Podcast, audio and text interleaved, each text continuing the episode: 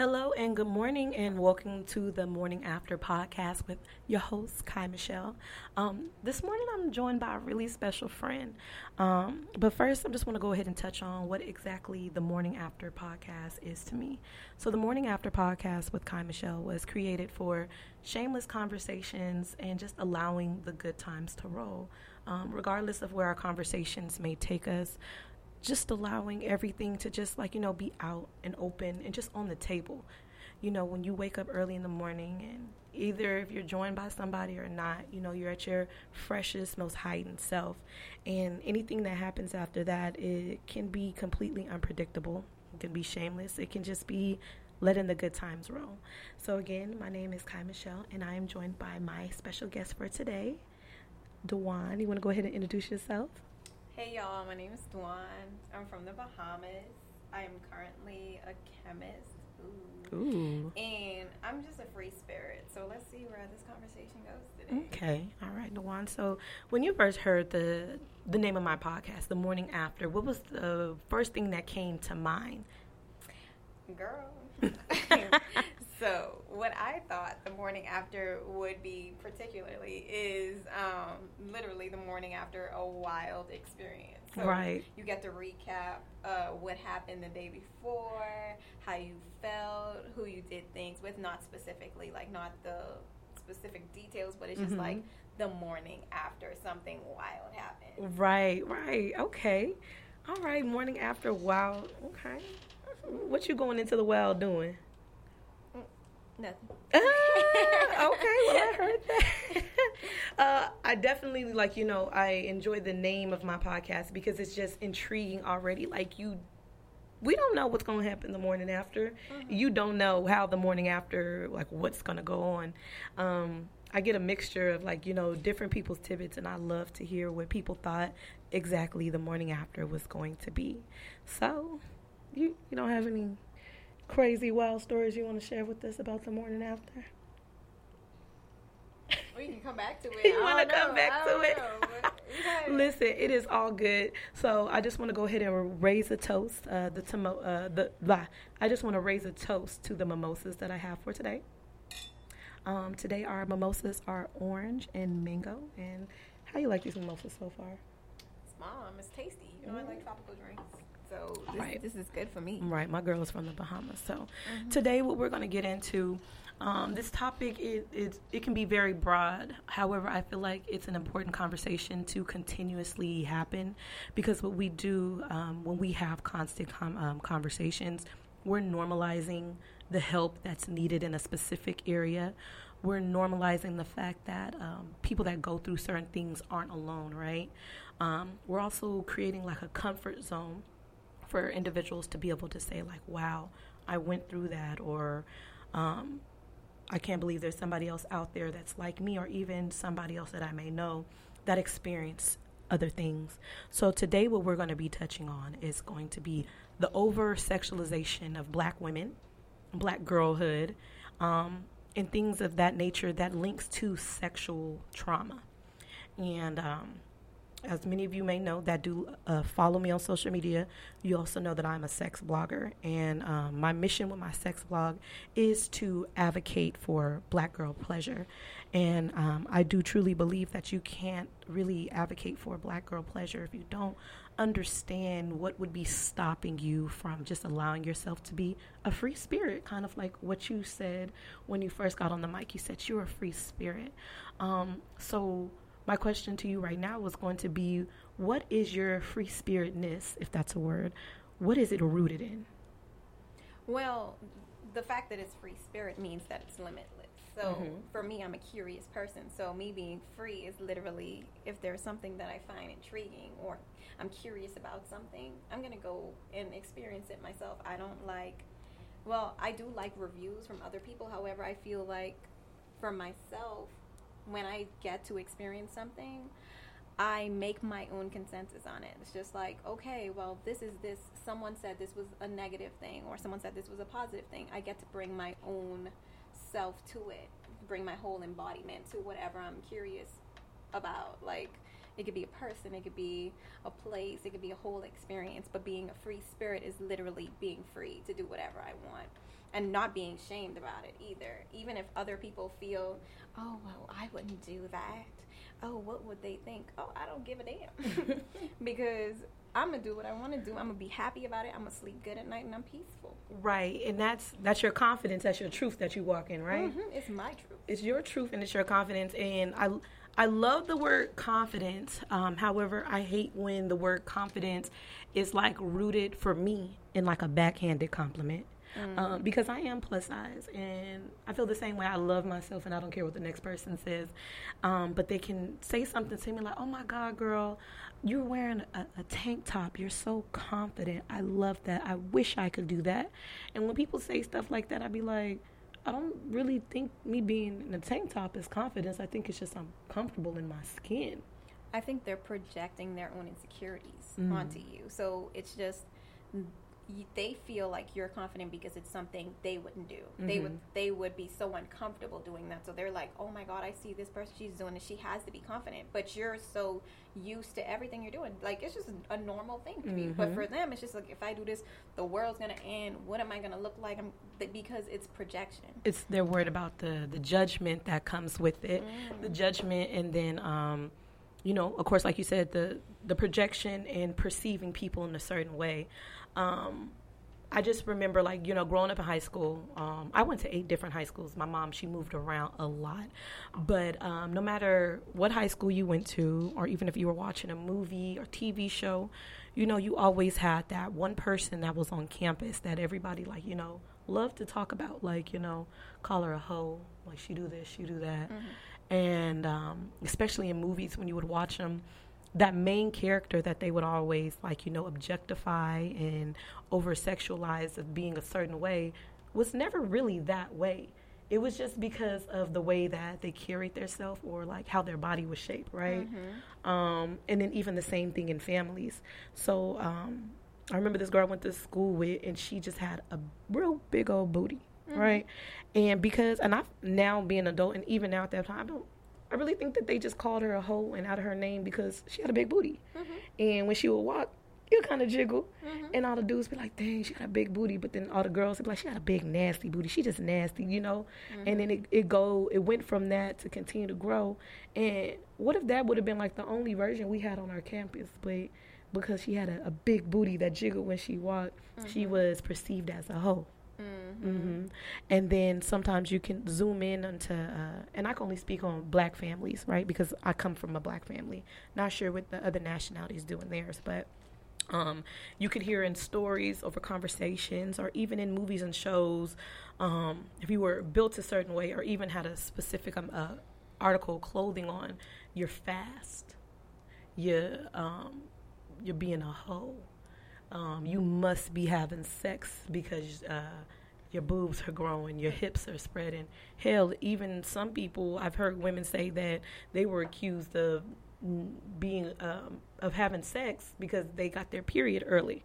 Um, earlier than like their teenage years, like their mother or their grandma may have gotten it, mm-hmm. or even just called a hoe because they did get their period.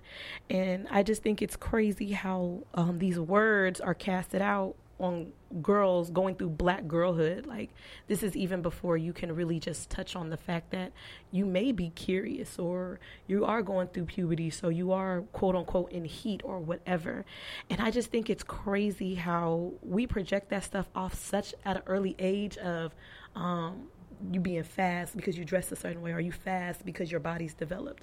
And that carries on into your adulthood um, and it can damn well be in that projection and the type of comments that I receive, like, wow, I wish I was that confident. Because what if that that buzz in the back of that person's head is always, I can't dress like that because my granny called me fast. Mm. You know?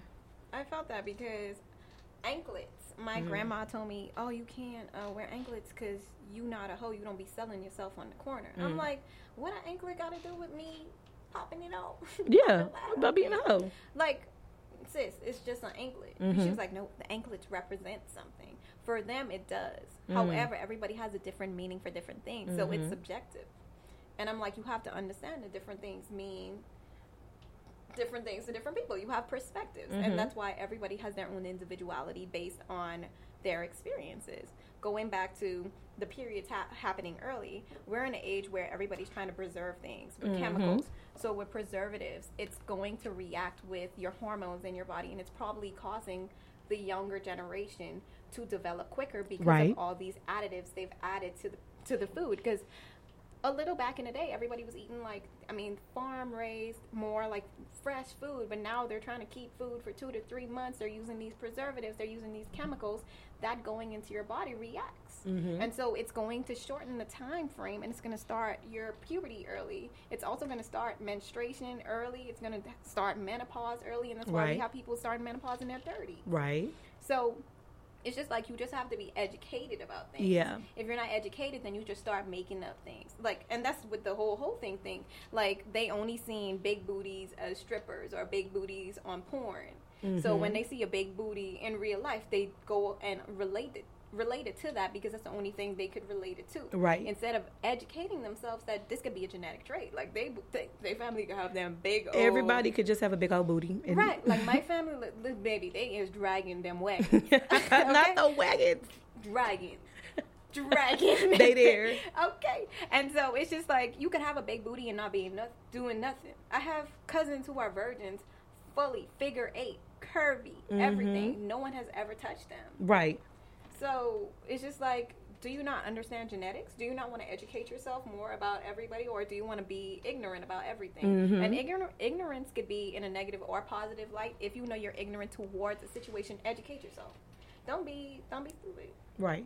And I don't like I don't like I really don't like calling people stupid, but if you are blatantly ignorant to the fact and you're just like, "Oh, it has to be this because of your one experience instead of broadening your whole your mindset, then you are stupid. Mm-hmm. And you're you're you're choosing to be stupid about everything and you're Mm-hmm. choosing to be ignorant. And so I'm just like, you have to educate yourself, baby. Right.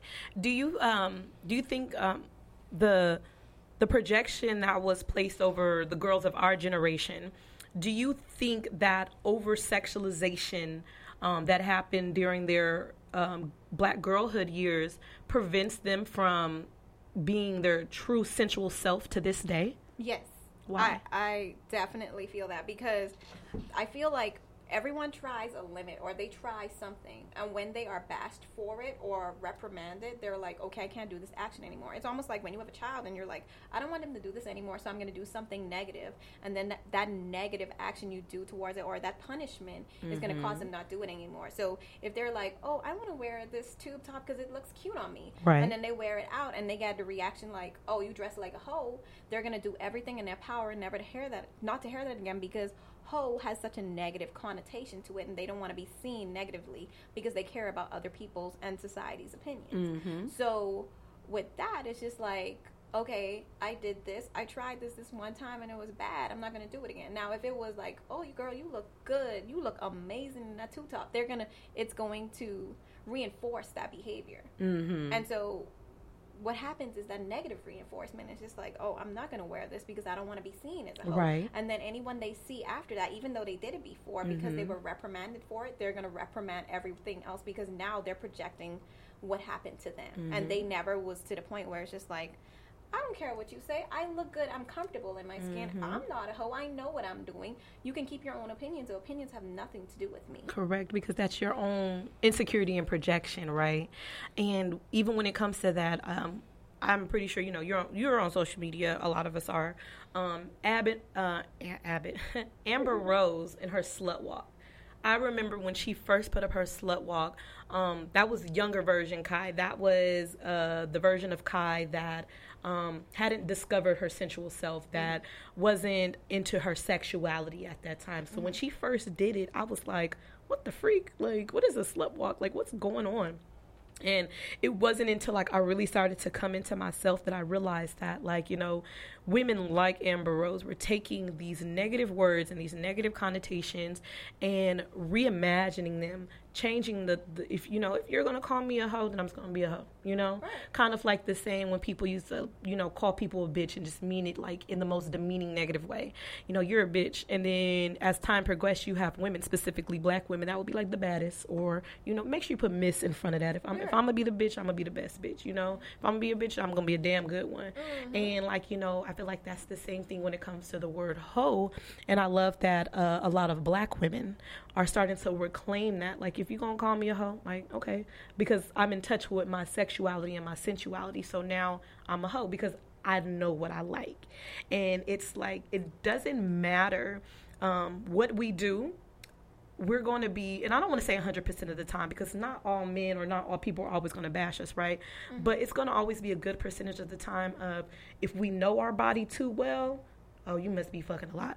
Okay, but if I did, I'm okay. Like I'm, I'm tested. I'm good. Mm-hmm. Or if you don't know your body, you know, your partner or whomever can get upset with you. Like, why don't you know what you like? You right. know, or why does that bother you? Or you know, why can't I touch you there? And it's like a lot of pent up.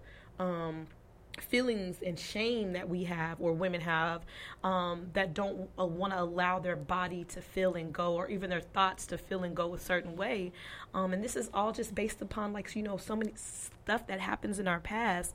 And i just love the fact that there are a lot of us women like myself and you that can take words and understand that hey this is probably coming from a place of ignorance mm-hmm. of misunderstanding. You know you're projecting this at me. I get it but because I'm so comfortable in free will, I also understand that you get this perception of me because I am like I am. Right. And if that's how you want to perceive me, cool. And if you want to know more, cool. And if you don't, that's fine too.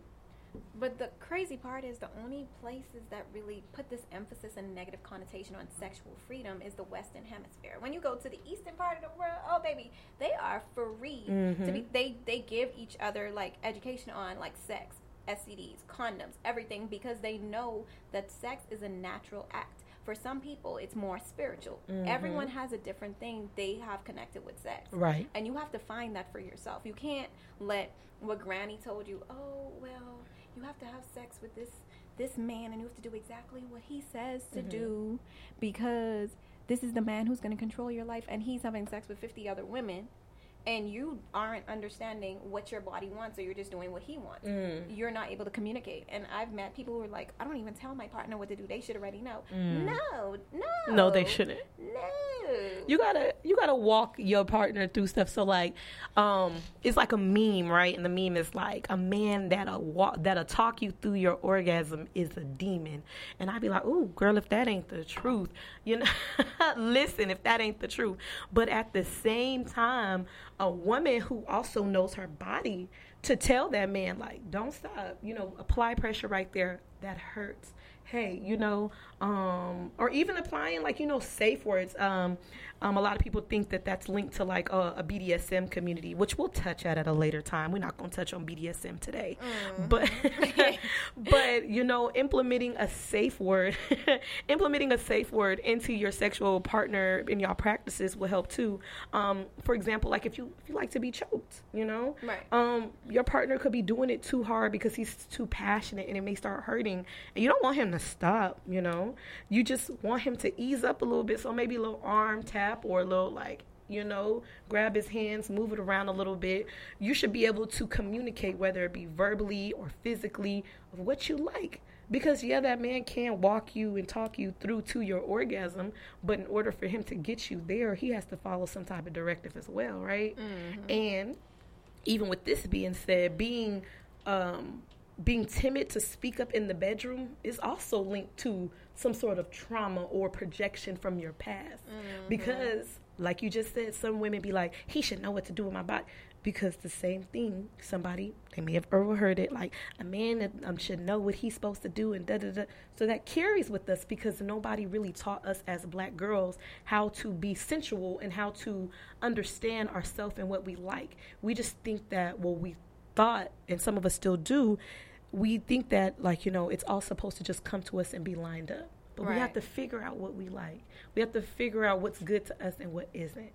Mm-hmm. So. it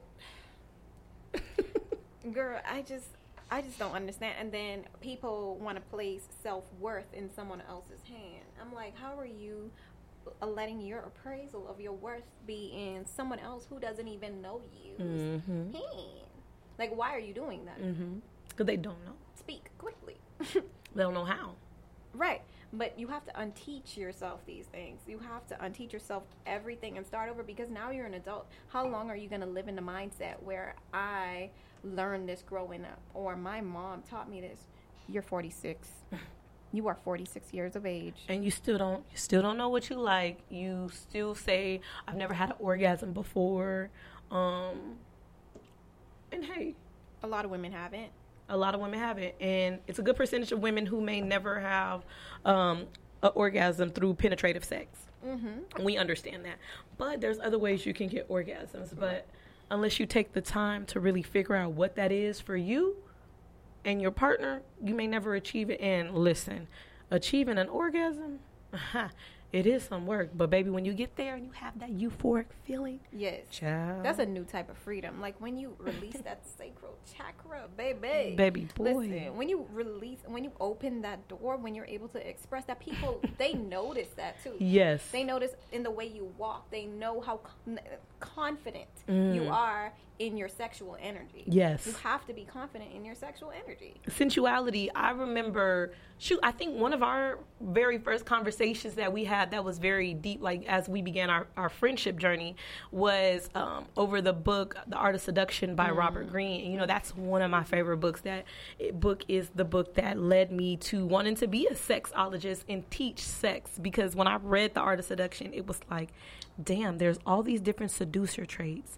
and I do feel like I'm a part of each one. But then at the same time, there was one specific one that that stood out to me the most, and I was just like, I feel like I am a siren, mm-hmm. and like you know, being able to ingest the knowledge that I got from the art of seduction, mm-hmm. and then at the same time ingesting the knowledge that I got from our from people's love languages, and being able to like read a person's body language mm-hmm. um, through conversation or being around them one time, being able to understand their love language, and then ultimately knowing how to seduce them.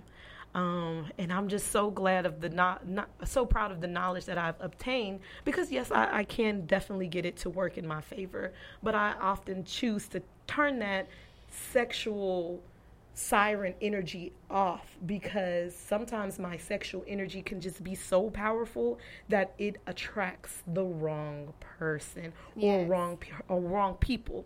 And just like men can say like you know oh man we can get hard out of nowhere.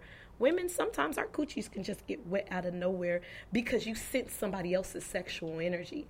And i'm gonna ask you this question. Have you ever been around a man and you just started having a conversation and you're not necessarily flirting but because you're so in tune with your sensual sexual self that you feel their sacral power reaching out to you? Have you ever felt that before? Yes. girl i've had that before and i just had to look at that person like if you don't turn it down i need you to i don't know you and i'm just trying to check out and sir excuse me i need to Right. buy have you ever felt that before Yes, I have.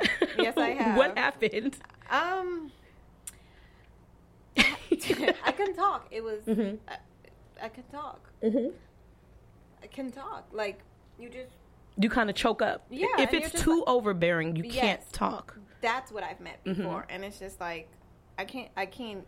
I don't know what to do. Like I'm sweating everywhere. It's hot. What the hell? I don't know you. you sir. stammer Right, and then stuttering, can't can't figure out what you're doing, forgetting what you even came for. Right. like it's happened to me quite a few times. Um, especially like um, the most like the most frequent times was like someone I dated recently, and like it's just like, whew, I could see them, Mm. just see them, and they don't have to even be talking to me, and it's just like. Someone get me some, get me a fan. Listen. get me something. Listen, I I remember a specific in um instance. This man, his cologne, it smelled so good, and um, you know, scent is definitely a non-sexual turn on, and he smelled so good, and even without me seeing him, like my body was like you know perked up. I was like, my god, like what is that smell? Like I I knew it was a man, you know, and I was like, mm, somebody smells good, but I just continued. I was in a grocery store, I just continued to shop, and I was like. I gotta see like where the scent came from, right? So I walked around to the other aisle. I did. I, I kind of like acted like a little dog, and Mhm. I went and I seen him, and he he looked good. He looked good. I was like, okay. Um, he wasn't like the oh my god, drop dead gorgeous man to me, but he looked good. But I will say that that scent led me, and me. If you know me, I'm real talkative. I just walked up to him. I was like, "Excuse me." I was, I really wasn't trying to flirt. Excuse me, sir. I was like, "I just want to let you know you smell really good." I was like, "I smelled you in the next aisle over," and I just want to say that you smell good. And he was like, "Thank you." I said, "You're welcome." And he came back and he found me on another aisle. So I guess he was looking. He like, damn, this girl gonna step to me. I'm finna step to her. And when he stepped to me, like that confidence that I thought I had when I stepped to him, like, oh, you smell good, and walk away, it was like his energy was like, where you think you going? Hey, hi, what's your name? Um, uh, hi, I'm Kai oh, okay, like you know. now I'm thinking like, damn, what, what, what, was I cooking for dinner? Was it spaghetti? Was it right? You forgot pasta? everything. you know, and it wasn't even on like the way he spoke. It was kind of like his energy was like at attention, and it put my energy at attention, and I was just like, whew. And I love hate when that type of thing happens because I act like I don't know what to do, you know, like like Beyonce saying that song. Happy birthday, Beyonce, by the way. But like Beyonce saying that song, sending me a drink at the bar ain't appeasing. Believe me, right? Okay. Okay, it can't. But sometimes, you know, when they come up and it just hits you with that that energy, it'd be like, oh, um, because it doesn't happen that often. It doesn't happen. So it's when it happens, and that's the appeasing thing, right? Because ain't much people gonna align with you with that type of energy, Mm-mm. and it's Like, scary. It is, and it sometimes it causes you to be in situations you shouldn't even be in. it causes you to be in situations you shouldn't be in. You know damn well you should not be with that person, but that energy keep pulling you back. So what's the what's the purpose? because you're curious and it's a itch you gotta scratch. Mm-hmm. Mm-hmm. sometimes you just have to I don't know. Sometimes you just have to be bad, and just sometimes you just have to allow yourself to be bad and just be like enamored by that type of energy. Mm-hmm. And sometimes it's like a mixture of like um, that sensual energy, and it's also adding into that that masculine energy, and it's allowing your feminine energy to just like be soft, you know. And it's like, ah, I can be soft. And then at the same time, your sensual energy is like, yeah, you be soft, but there is there's a lot of heat right here, and um, I know we're not supposed to play with fire, but I don't know, baby. This feel like wax. Like it may get hot for a little bit, but I think it's gonna cool down. right. And then sometimes this happens when you're lacking something in one area of your energy and they are exuding more. So it's just like it's filling up that little void. And you're Mm-hmm. like, why is this happening? But you didn't even notice that you're at a deficit in Mm-hmm. this area and they at a surplus. So it's just like, oh. And then when you get your little filler, you met like you you are at a balance now. You're no longer interested mm-hmm. and that happens and it's just like that's weird but it's just like your body knows the energy you need Right. and it's going to go after that Mm. it's going to find that so Yeah. at the moment if you need sensuality and someone is exuding sensuality it's going to be like Like a, right and then when you get that you're just like okay that was cool i don't need you no more because you're human and these are human characteristics you're going to try and find balance in every part of your life right. so And, and and sometimes we we need that that that balance that brings us in. Hmm. What you know about sensuality, Dewan? Tell me something. tell you something like i got to show you Ooh, ooh, you got to show me. Well, have our have our listeners like close their eyes and imagine what is sensuality to you? What is that? Sensuality to me is let's imagine some candles let's imagine some jazz low Mm. low music. You have you don't even need to touch you just you just hearing your favorite instrument doing a solo. You're having your favorite meal in front of you you can smell the aroma from it. You don't even you don't have to look at it you can close your eyes and imagine all of this you are now you're touching yourself. That's what Mhm. sensuality is. You, you touching every part of you. It's getting hot. It's getting pressure. Your head like there is pressure inside your head and you're just you're just starting to to get to the point where you need to release. Sensuality is is everything and nothing at the same time. Sensuality is anything you like and don't like. Sensuality is something you you imagine. It's it's it's it's like your your fantasies just coming alive the sensuality to me is like it's your hair sticking up on your hand honey Hmm. it's like it's standing up Listen. that's what sensuality does to me like you you don't even like for me i have a practice where if i come out the shower i'm gonna light a candle and when i'm putting the oil on my body i'm playing some r&b music Mm-hmm. and that is so sensual to me i feel like i'm filling myself with so much whatever the words are i'm listening to and i'm Mhm. rubbing on myself oh i'm feeling good and when i leave out that day you wouldn't even notice how much people look at you, but you're exuding whatever you put into yourself. Yes, yes. And you don't even need someone else to do that for you. You don't. I feel like um, I do the same. I start every morning out with being in tune with my sensual self, and if I if if I ain't in tune with anything else, I know I'm in tune with my sensuality and my sexuality. I'm so comfortable being that person, and it took a it took a, I don't want to say a lifetime because I'm only 27. I got a minute to go. But it took my 27 years of life to understand, like, you know, who I am, you know, centrally to be able to brush off projections, to be able to um, brush off over sexualization, um, not not really from like my immediate family, but even from just people that I grew up around, like you know, um, saying hurtful things to me because of my body size. Like I've mm. always been plus size um, or fat. The word fat has never bothered me. And just a sidebar, I hate when people be like, "Oh my God, you're not fat. You're beautiful." I'd be like, "I never said I was ugly. I just you know, right. said I was fat." and I'm I'm comfortable with that. But I've always been comfortable in self. So being able to just continue to grow up and exude that, and even deal with people that are like, literally, like, "Why are you so happy?" Or like you know why are you how and how are you so in tune with yourself and then being able to become an adult a woman, a black woman, and I highly recommend a black woman. But anyway, to be able to grow into becoming a black woman and just in tune with myself, I love that. But I start every morning and I end every evening with R and B music. Mm. Um, I love it. I love my 90s slow jams. I love, I just love good love making music. And not necessarily I'm in my feelings or I'm just ready to do freaky deaky shit all the time. It's just literally like I love to start my mornings off. I just love to put my R&B playlist on shuffle and you know get in the shower, out the shower and put my perfumes and lotions on and for a long time and also I want to talk about what type of scent you wear. But like for me, I love to wear like soft vanilla notes because mm-hmm. vanilla can be loud. Yes. But I like to wear soft vanilla notes and I like to accentuate them with like um, citrus, like oranges and mm. lemons and things like that because they're so energetic. And I feel like the soft vanilla notes kind of like bring people in because it's like I smell something faint, but I don't know. But at the same time, I smell juicy because mm. you smell the orange and the, the citrus and it's like you know people hug me and it's like oh my god you smell good what you have on like i always have some type of vanilla notes mm. i only buy vanilla deodorants i only buy vanilla body mist mm-hmm.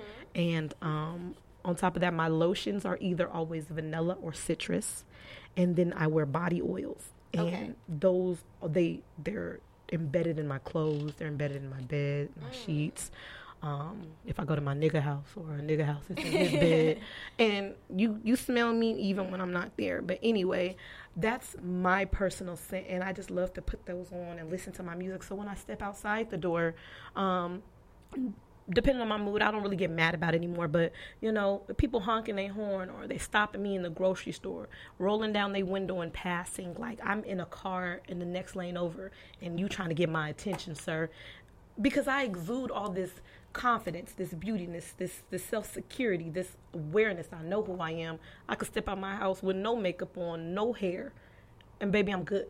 I'm I'm good. Baby, I had somebody on the highway one time like, sir is speeding up. Like, excuse me, I need you to pull over. And I'm looking at you like, nigga, no, you could be crazy trying right. to kill me.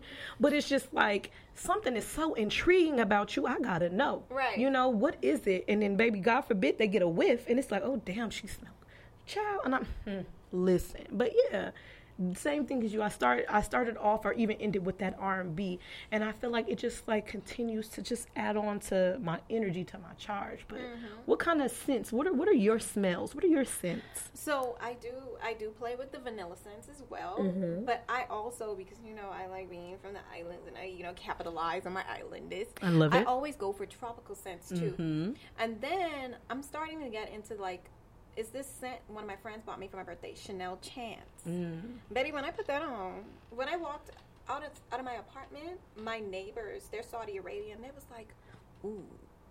Ooh, don't straight up. Hold on. Ooh. They said, ooh. I was like, y'all is cutting up. Y'all have a good day. when I went up, they was like, what's that saying? You smell good, baby. I was like, this Chanel. They was like, oh. Mm. and I'm like, I don't even think it's that expensive.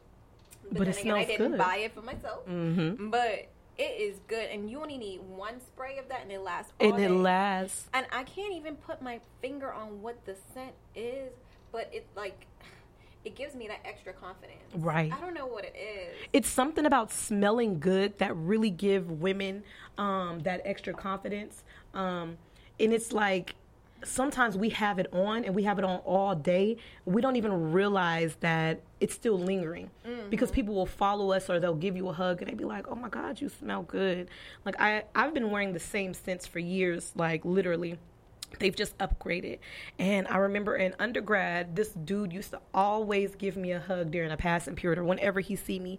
And every time he would give me a hug, he'd be like, "Girl, you smell so good." Like he just loved hugging me because he knew he was to be able to smell that scent, you know. Or even now, like as an adult, you know, we go to a lot of the same like get-togethers, and one of my personal favorite compliments is always, "Damn, you smell good," or you know, even in the act of being in the bedroom when you with that man and then he tell you like you smell good, it's like, oh, you like the way I we doing the do, and you like, oh, what, oh, like thank you, you know, and it kind of it takes you out of the moment, but then at the same time, it's just like, ah, whatever I'm doing, I'm I'm doing it right, and I know I'm doing a damn good job. So, um, I don't know, is, is it something to do with like citrus smells? You think that adds to sensuality? Do you think it's like like a, a pheromone? That's in like you know citrusy scents because you know you said you're from the islands. And oftentimes we do know that our people from the islands are very you know free in clothing and dancing. And it's, it doesn't always have to be clouded with the projection of just being over sexualized. But what do you think that's in these citrus these citrus scents that make people just like puck up their face and like wonder where this is coming from? Okay, so one, the citrus scents, it, it it's like it reminds you of these tropical places when you smell it. It, it reminds you of a tropical paradise. Like when you smell citrus, you automatically start to think about vacation. You start to think about a good time. You start to think about happiness Right. But the thing is, with the pheromones, your skin, the chemicals in your skin react different to different chemicals. Because the same um, oh, scent come on, I come like, through chemists you see what I'm saying? So the same um, perfume I would wear, but I'm like, oh, this smells so good on me. Might smell like toilet water on someone else because of those chemical reactions in their Mm-hmm. skin. So we like citrus scents because it smells good on us. or in our body chemistry Right, on our body chemistry. And the people are just like, oh, I like the way you smell. You make me feel like I'm on vacation. Like a good time, a fun time, a fun girl. Mm. girl not a You fun smell- girl Listen, a fun girl because they done went on vacation and met you and have the time of their life. They Right. they ready visioning all of this. They're like, let's go on a trip. yes They yes. they probably didn't even do this. This might be a fantasy of theirs, but because of your scent, they Mm. And already you made this whole thing. So now they stuck to you. Like, baby, I'm trying to see you again. What's up? They ain't trying to do nothing with you except for just see you and be in your presence because they like the feeling. They like living their fantasy through you. and that memory, that memory glance. Mm-hmm. And I love it. Yes, like it's crazy. And then um, what I wanted to talk about was like the trauma with the black girls Mm-hmm. and growing up with these sexual traumas. It's so much different traumas in our community, Mm-hmm. not even just from the men, but men. I'm not gonna I'm not gonna be on them today, but it um, Not today, but we are gonna have episode. We're gonna be on y'all. but ass. also from the women who taught us to be women who have been traumatized and never healed. Mm-hmm. They go, they went ahead and taught us these practices from hurt, not from not from a healed place. yeah, So we learned, oh, women are to be seen and not heard. We don't need a voice. Mm. yeah, Women are to stay home. They are to listen. They are not to Mm-hmm. to submit, to not do anything, to not have a mind. the thing is you submit you have the power to submit to someone who gives you that energy to submit to you choose who to submit to Correct. you choose the man who has proved himself to submit to you don't go and submit to any man because he's a man and he like he want to be in your life no baby you got to prove to me you are worth submitting to That you're supposed to be here. and when me, when I submit to you, that's me giving you the power to lead us. And if you are no longer leading us in the right direction, guess what? I'm to take control for myself because now we are in a generation where we can figure out what we need to do. We don't have to sit at home while you have three families and crying until you get back home home, I'm gonna make it work for me, and I'm gonna find my own happiness mm-hmm. within myself before I find happiness in you. Mm-hmm. When I tell you, oh, this is what our sexual life will look like from my perspective, you communicate from your side, and we go ahead and make that work. If it works, it works. If it doesn't work, then okay, that's fine because it's okay to explore your sexuality. It's okay to have sex with people to see what you like, mm-hmm. protected stay protected, stay educated. But it's okay to do that. Mm-hmm. It's not okay to you staying with one person because you was like, this is the person I've been more most consistent with, but they've been hurting you mentally, they've been hurting you spiritually. They're not even fulfilling you sexually. So why are you there? Because they don't know. They because just know what time. they tra- the traumatized the the things that was put in in their head in the past mm-hmm. and then the stuff that they deal with now because and I, love our generation, but there's still some of us that are not on board. But I love our generation because we oftentimes we know some of us know when to leave that relationship. Okay, some of us know when we're supposed to leave that job, right? But then there are some of us that are like, damn. Um, marriage or relationship is not just all about love. Sometimes it's about putting up with the ups and downs. But if your ups and downs are rooted in abuse, like baby girl, you really have to go. Like if somebody is not catering to you mentally, physically, spiritually, sexually, because I believe that if you're not sexually compatible, you're just not compatible. But we'll get there another day. But if you have somebody that's constantly raining down on you about things in your past, they're constantly putting you down and they're not able to really add to you, like, are you really happy? Or are you, or, or are you really that down bad for to say that you have a partner, to say you have a man, you know, that you allow them to just talk to you and do you crazy. And then whenever that person leaves you or decides to do you dirty, you're now full full of that trauma that you're then projecting off on your other relationships whether it's your friends or even somebody else that's trying to be your romantic partner. And that's not fair you know? We have to heal from these type of traumas. Um, we can't allow ourselves to continue to be objectified in over sexualization, especially when it comes to black women. And I knew that this was a broad topic, and I know that our conver- my conversations they do expand and then they draw back in but you know it was a part of like our history that i really really wanted to talk about especially when we talk about over sexualization um, we can just take it back you know to history. You familiar with Sarah Baartman? And Sarah Baartman was um, a woman who was put off into the slave trade but she had um, a body like she had hips, she had boobs, she had curves, she was wide flame frame, plus size, and they objectified and over sexualized this woman, uh, put her in a circus because of how curvy she was, and even and I, I think she was Caribbean. I think she was Caribbean. And even when she passed away, they sold her body parts to museums, and her family never got her remains because they were just so obsessed with over sexualizing and um, objectifying that black woman.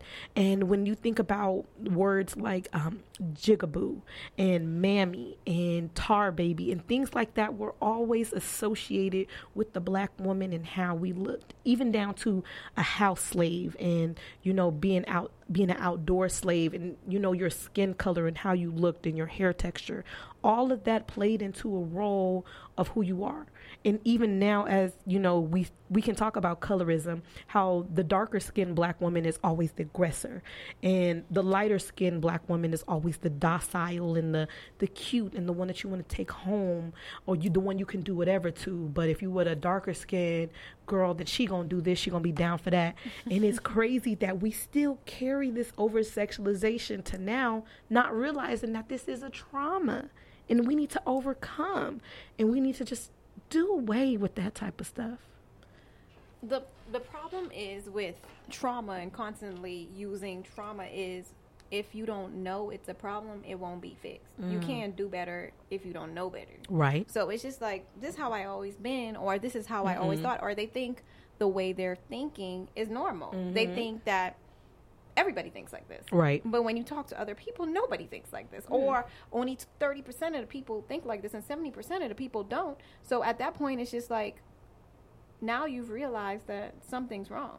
And then when you realize something's wrong, it's your it's your position to either fix it or stay the same. A mm-hmm. lot of mm-hmm. people decide to stay the same because it's so much work to relearn something new. Right.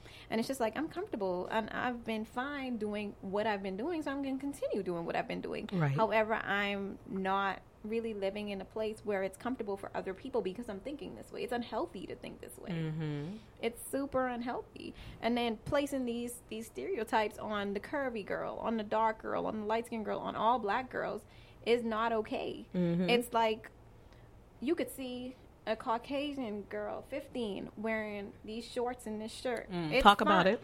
It's fine. But because I wear the exact same outfit and I got a little more booty in the back, I got a little more titties. Oh, you can't wear that. You trying to be fast. You trying Dress to be code. grown. Right. But the same thing, like we wear uniforms in the Bahamas.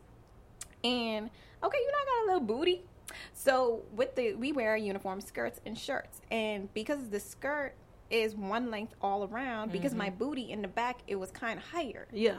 So what they would ask my mom to do is add extra fabric to the back so the skirt is lopsided, short in the front and long in the back. So when I wear it, it evens out. Mm. But other girls who don't have anything can wear that, and they're like, "Oh, we don't need to see the back of your thighs But why? Because I'm curvier or because I have a little more booty." Correct. it's but a why do I have to cover up? Exactly, mm-hmm. because they're feeling some type of way or they're sexualizing me, and I'm not sexualizing myself. I'm coming mm-hmm. to school to learn, but y'all looking at me, and the first thing y'all think of is, oh, she she trying to be grown, she trying to be fast. Mm-hmm. But I graduated valedictorian. So, and I still wore my same skirt from day one because I told them I'm not going to change my skirt. I I'm came not here gonna have my mom add extra fabric. I'm over here looking crazy. Right, to pay extra money to add extra fabric on this skirt because you want to sexualize me. So now, because you're over sexualizing me and you're uncomfortable about my uniform, now I have to run the risk of being teased by other kid because I'm coming to school with a high low dress on. now they laughing at me, and now I'm now I'm forced to deal with another trauma because you are uncomfortable because my ass fat. Right. Or when I was in the seventh grade, this 12th grade boy told me, he was like, Your body grown, but you young. And I'm like, My body's not grown. My family genetically looks like this. This is me. It's not grown. I have not done any grown activities that you're talking about. So please stop talking to me before I report you. Yeah. And he was like, Oh, you finna tell um, the guidance counselor what they're going to do to me.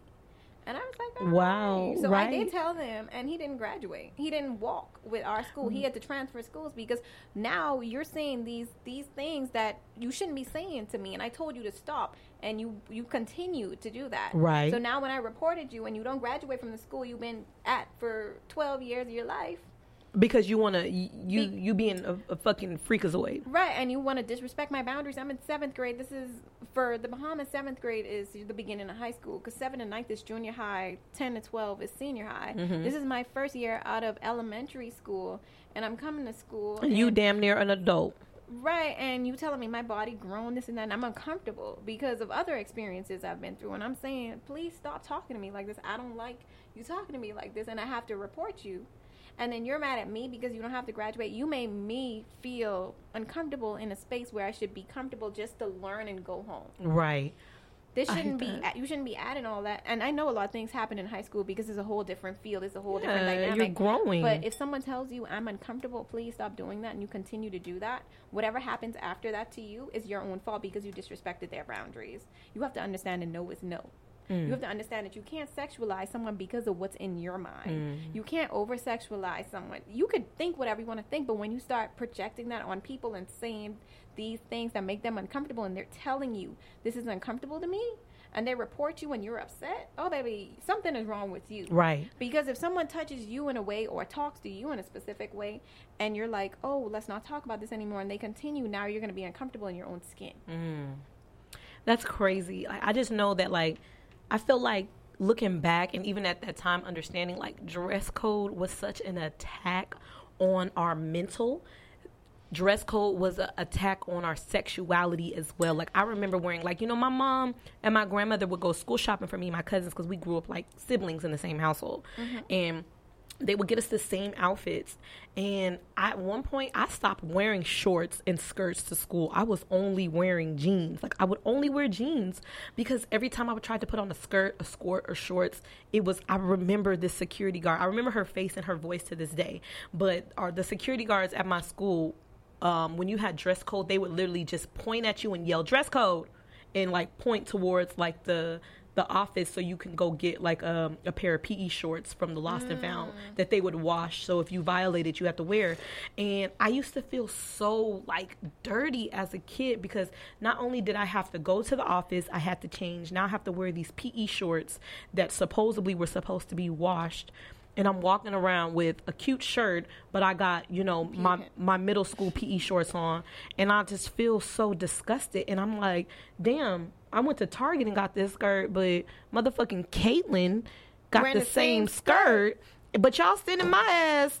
I, I got I got dress because code you curvy. because I'm curvy, and, and, then like sexualize you. then being from Cali, you know, we're we're very diverse. But then at the same time, I went to a school where black people we we weren't the majority. You know, white people, Hispanic, Asian, even Indian, Samoan, and Tongan culture was. You know, we had a good mix. Filipino, Asian, we had everybody. But like the black girls and the black boys, we weren't the majority. So like, I never used to understand like motherfucking Hillary got the same fucking skirt on as me. This bitch wore it yesterday. I wear it today, and I got I, I got dress code. And then when you say it to them, they're like, It's "Oh, I didn't see, hold on, you didn't didn't see see it." Um, two is disrespect. You can't talk to adults like that. Don't backtalk me. listen and talk about it and it's just like even at that age you looking at it and you just like wow but you don't understand that it's over sexualization right like i know growing up, saying it's not fair. yeah, it's not fair because I know in the household, like my mom, my mom never over sexualized me. My mama never called me fast, right? So around her household, my mom used to be like, "Oh, you Kai got a big old butt." Oh yeah, and I'm like, "Mom, stop, stop!" And she's like, "Look, my girl, she got a booty." But you know that was funny, and like things like that made me comfortable because I'd be like, "Yeah, I got a big old butt." But even as a kid, it was just funny. It was never like, "Oh, let me go throw my ass," you know. I just knew I had a butt. But then going to school and somebody telling me like, "Oh, you got dress code," and I'm just like, "Can I, you know?" And you sad? Can I call my mom? No, go change. And it's like, um, you know, that I, that's why I also love cell phones now. Cause shit, if I had a cell phone back in the day, call her back. mama, they got me fucked up, you know. But like. I love my mom because she was there to empower me, and I, I hate that a lot of girls didn't have that mom that could feed into them. Now, my mom, she did not do like morning rituals and affirmations with me every day, um, but she did do things like, you know, you are Brit- you are pretty. You know, I come home crying. Like somebody called me fat. You're like, okay, and are you ugly? Your shoes clean. You got a new outfit and your hair done every day. And then that's when I would get empowered, and I'd be like, what the? F- you right? You know, because these girls is being bullies, but they ain't had their hair done since the beginning of the school year. Bitch, I got a new set of braids every week. You know, like stuff like that. That empowered me. My mom used to tell me she was like, "You don't make the clothes." Well, she was like, "The clothes don't make you. You make the clothes." Correct. She was like, "Yo, you got it from your mama." She used to mm-hmm. say it all the time. However, I'm thinking about her like she was like, "Be free, be yourself." Yeah. But for the past few years, she was like, "Nikki, you ain't gonna never get married," and I was No. like, because of how free I am. She she knows everything about me. She's Yeah. my best friend, but she's still thinking from the mindset that I'm gonna marry some '70s man. I don't want them old, dusty, crusty old men trying to tell me what to do. keep up right. Nigga, I don't, right. I don't not old man. The thinking of that toxic masculinity. Right. I do not want a man like that. I need a progressive man to understand we as a couple are a couple. Me and you are two different people. We're gonna make it work, or we're not gonna make it work. We're gonna bring our differences and our similarities to this table. We're not gonna compare ourselves to anybody else. You're gonna understand me, and I'm gonna understand you, and we're gonna work accordingly. We're not gonna agree to disagree. We're gonna come to some type of form of agreement together. I'm not gonna agree to disagree because that's gonna be two uncomfortable situations. I'm gonna go over here and you go over there and you do what you do. No, baby, we're gonna come to a middle ground where we both decide this works for us. Right. I don't believe in agreeing to disagree. Mm-hmm. I just feel like that's displacing an argument or some type of discussion they don't want to talk about anymore, and it's going to come back up again because you agreed to disagree. Mm-hmm. Right. You both have your two strong points. No, let's come to the middle and make this happen. Mm-hmm. But yeah, the fact that she told me, uh, Nikki, you ain't gonna never get married. I'm like, I mean, one, marriage ain't the top of my list because I feel like my passion is and I want to help people. So whoever I'm with gonna, is gonna understand. Like we're gonna be together, but my passion comes first. Helping people comes Right. first. And if you don't want to help people, we not equally yoked. Right, we're not. We I have a lifestyle I want to live while helping people. Right. And if you can't live with that, then maybe I'm gonna do it myself. Right. And I don't want to do it myself because I believe in this life we need a partnership. We be, I believe in partnership. I believe in I don't. I mean, so marriage is you know created from society, but I believe that you you can find someone or some people to be with and you can be happy. You yes. can be at peace. You, you don't can, have to be conventional. Right. It doesn't have to be the conventional standpoint. Like for me the having multiple um, husbands won't work for me. But while I'm dating, I'm going to see what's out there and what works for me, what brings me the most peace, what helps me fulfill my goal, and I help them fulfill their goals and their passions. Right. I'm going to help you. If you don't know what your passion is, we can figure it out. Right. I'm not going to be like, oh, you don't have no passion, move away from me. No, we're nah, not doing that. Nah, I'm going to believe in you and I'm going to push you. And if you don't believe in yourself, that's when I'm going to have to be like, mm, why don't you believe in yourself, baby boy? Right, but some people got so much things against them. It's hard to believe in themselves, and I understand that. But I'm not there to be a therapist, so.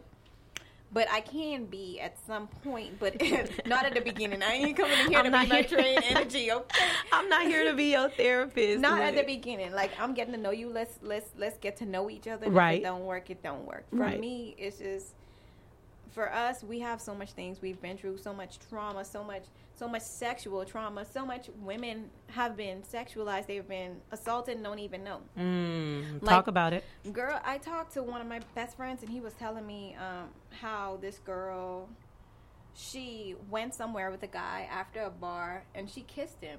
Mm-hmm. And after she kissed him, he pulled out a condom and she was like, No, I don't want to have sex with you. Mm-hmm. And he was like, "Well, I have a dog, and you have to get out the house. So I don't know how you can get out without having sex with me."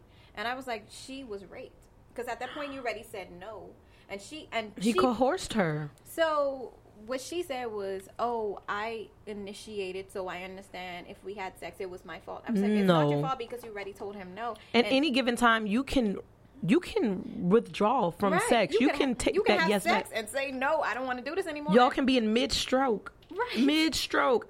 I'm hey, I'm not. I'm. I want to stop. Right, and sh- the fact that she she's saying, "Oh, I'm the one that kissed him. I initiated this. What happened was my fault."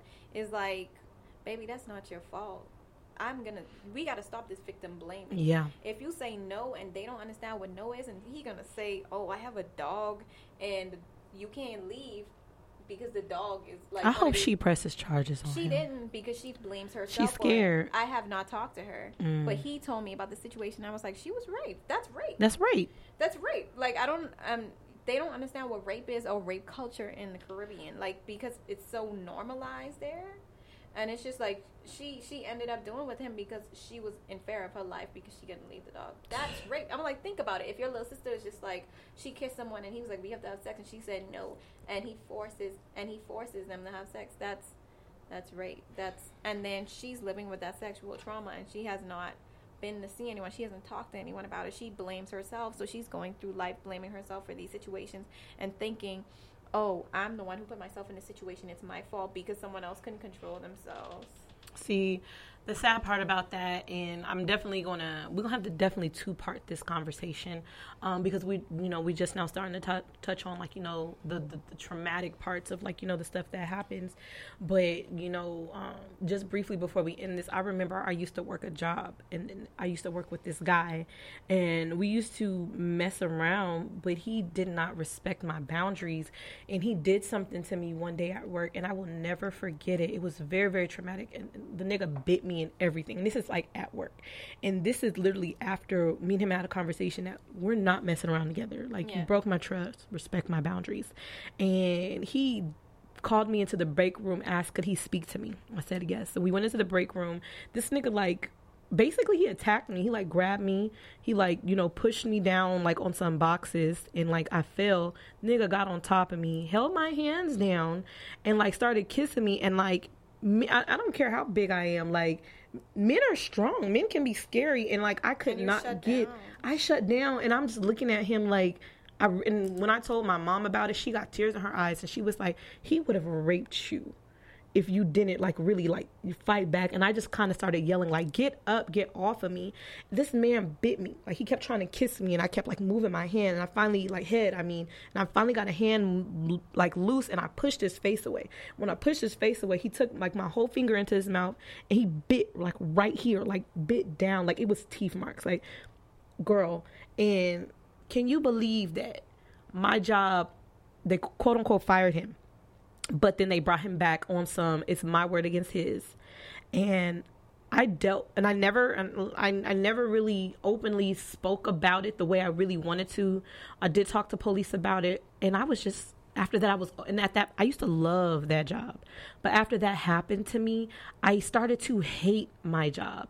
Yeah. And the fact that and they, they brought him back to work too because he lied. He was like we were we were dating and she wanted that and that and I, I no, no I didn't you know? But regardless of like what i said this man not only did he assault me he sexually assaulted me and y'all allowed him to come back to work you know?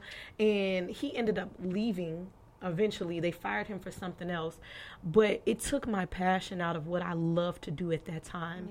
Yeah. and i became really really like mean at that time and i knew i just had to get away and um, that just added more onto like what my passion is as being a sexologist um, and even like creating programs for the future because now what i want to do is a part of me wants to create programs that sell sexual harassment gender diversity and trainings to jo- to organizations and businesses mm-hmm. that don't know how to operate from that standpoint because what that what that motherfucker did and what i could have did could have been way worse but when i'm talking about like i shut down I know what to do, you know. But I I hate to just leave us on that tip, but I just I had to share that because we women stuff happens like that to us, and even being a strong woman, you're in denial that some bullshit happened to you. Mm-hmm. You know, like your friend when he told you what happened to your mutual friend.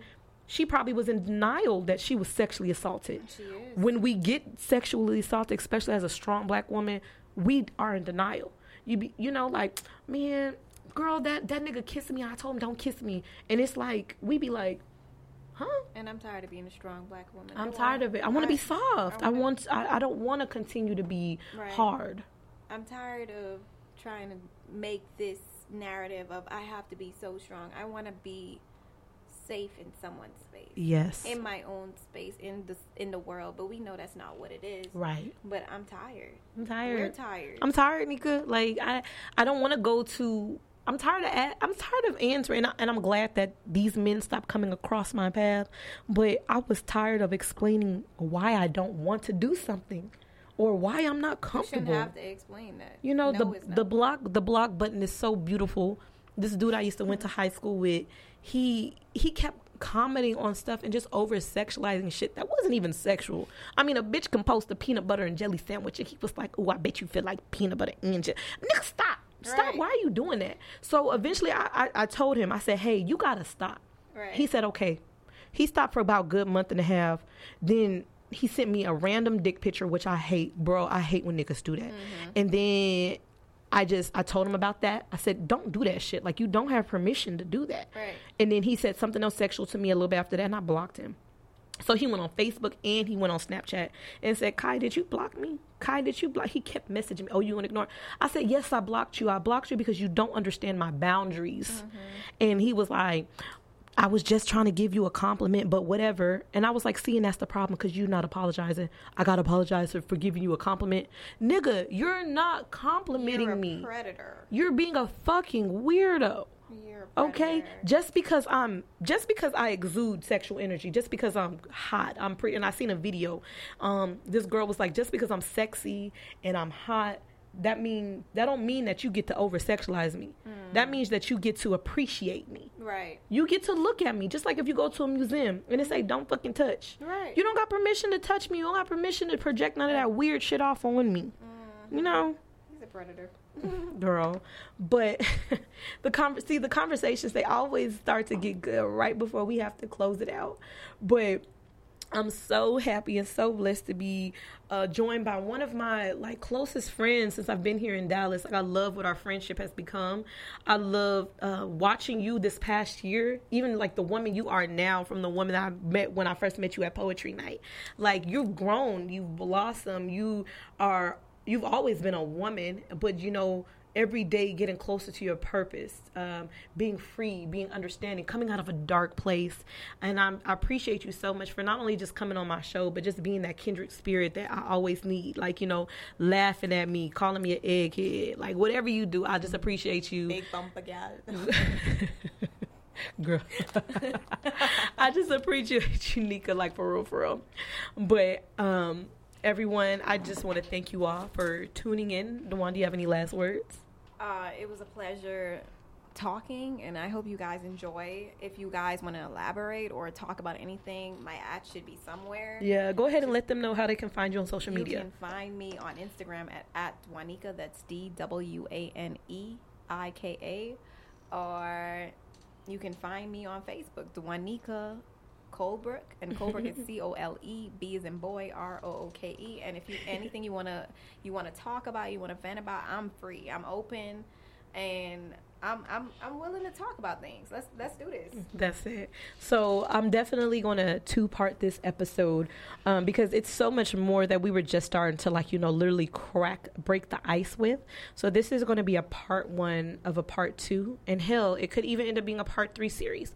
But I definitely would love to have Donika back, and maybe additionally like an, an, another woman or even like a man that could come in and speak with his standpoint. Mm-hmm. But as we do bring this episode to a closing, again, this is the the Morning After podcast with Kai Michelle, and I am your host, Miss Kai Michelle.